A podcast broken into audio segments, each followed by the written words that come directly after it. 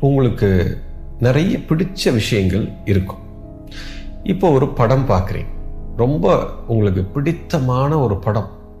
தியேட்டரில் போய் உட்காந்து பார்க்குறீங்க இந்த படம் பயங்கர த்ரில்லிங்காக போயிட்டுருக்கு. அடுத்த நிமிஷம் என்ன நடக்கும்னு தெரியல. அப்படி போகுது. ஸ்க்ரீன் பிளே அப்படி போயிட்டுருக்கு. இப்போ அந்த படத்தை ரசித்து ரசித்து ரசித்து பார்க்குறீங்க. அந்த படத்துக்குள்ளேயே போயிட்டீங்க.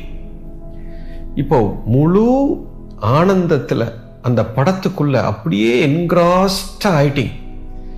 இப்போ பார்த்தா அப்படி போய் இப்படி பார்த்துட்டு இருந்தீங்க. டக்குன்னு பார்த்தா படம் முடிஞ்சு போச்சு. என்னடா இப்பதான் படம் போட்ட மாதிரி இருக்கு? அதுக்குள்ள படம் முடிஞ்சு போச்சேன்னு சொல்றோம். எவ்வளோ நேரம் ஆச்சு? ரெண்டு மணி நேரம் ரெண்டு மணி நேரமா? என்னமோ அரை மணி நேரம் ஆன மாதிரி இருக்கு படம் முடிஞ்சு போச்சேன்னு சொல்றோம். எஸ் இப்போ உங்களுடைய அனுபவத்தில் இந்த படம் எவ்வளோ நேரம் ஓடுச்சுன்னா அரை மணி நேரம் தான் ஓடி இருக்கு. ஆனால் நீங்கள் சொல்லக்கூடிய வாட்ச் டைம் அந்த ரியல் டைம்னு சொல்லக்கூடிய அந்த நேரத்தை பார்த்தா இரண்டு மணி நேரம் கடந்திருக்கு. ஆனால் அனுபவ ரீதியாக உங்களுக்கு எவ்வளோ நேரம் போச்சுன்னா அரை மணி நேரம் தான் சென்று இருக்கிறது ஏன் இந்த அரை மணி நேரம்? இதே இது இந்த படத்தை ஒரு கிராமத்திலிருந்து ஒருத்தர் வந்து உங்கள் கூட கூட்டிகிட்டு வந்தீங்க அவர் வந்து பார்க்குறாரு. அவருக்கு அந்த படம் இங்கிலீஷ் படம் அதனால் அவருக்கு பாஷையே தெரியல. அவருக்கு ஒரு இளவும் புரியல அந்த படம்.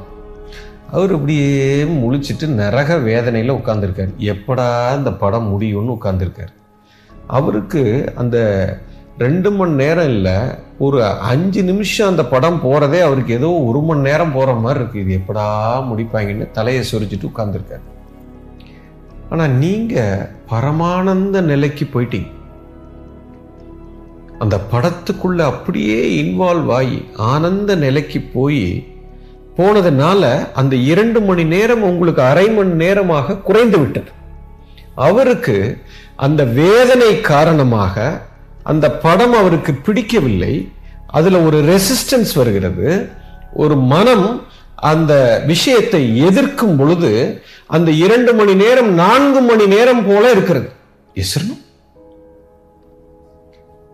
மனைவியை கூட்டிட்டு ஷாப்பிங் போறீங்க போகக்கூடிய கணவர். எங்க ஷாப்பிங்கு ஜுவல்லரி கடைக்கு போறீங்க. மனைவிக்கு வைர நெக்லஸ் வாங்கணும்.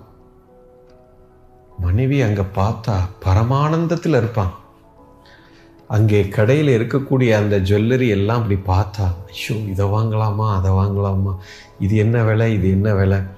இப்படியே பார்த்து பரவசத்தில் பத்தரை மணிக்கு கடைக்குள்ளே போய் அந்த நெக்லஸை பார்த்துட்டு இருந்துட்டு பக்கத்தில் அந்த கணவர் அப்படியே அக்கடான்னு உட்காந்துருக்கார் இது எப்படா ஷாப்பிங்கை முடிப்பான்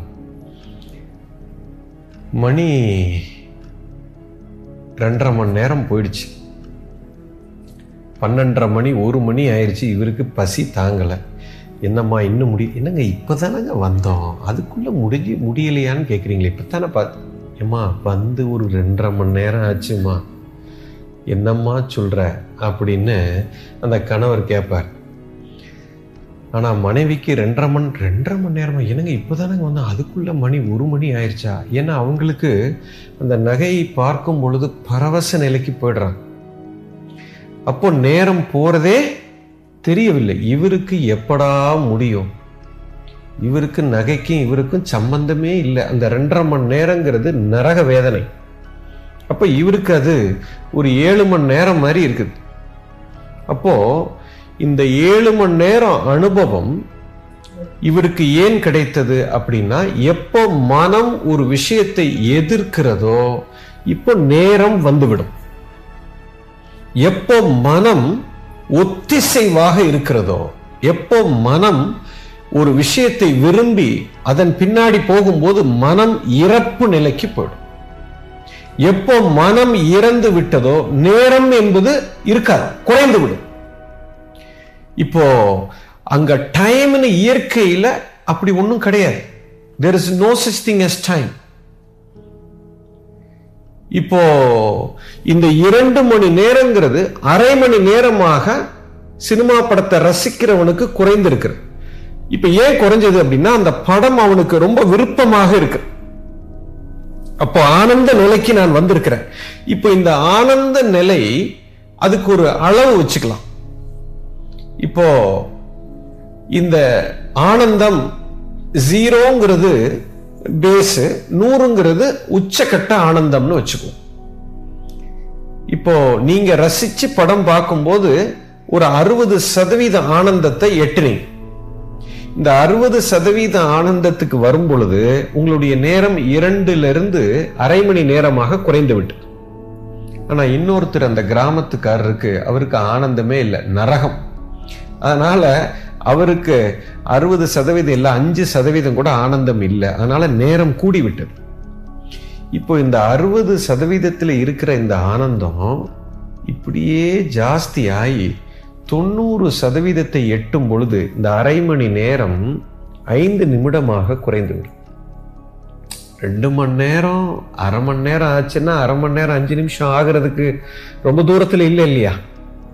அப்போது இந்த தொண்ணூறு சதவீதத்தில் இருந்த ஆனந்தம் நூற்றுக்கு நூறு சதவீதம் பேரானந்த நிலைக்கு இந்த உயிர் போகும்போது இந்த ஐந்து நிமிடம் ஐந்து வினாடியாக குறைந்து அதற்கும் குறைந்து ஐந்து கணங்களாக குறைந்து ஒரு கணமாக குறைந்து அப்புறம் டைமே இல்லாத நிலைக்கு போயிடும்.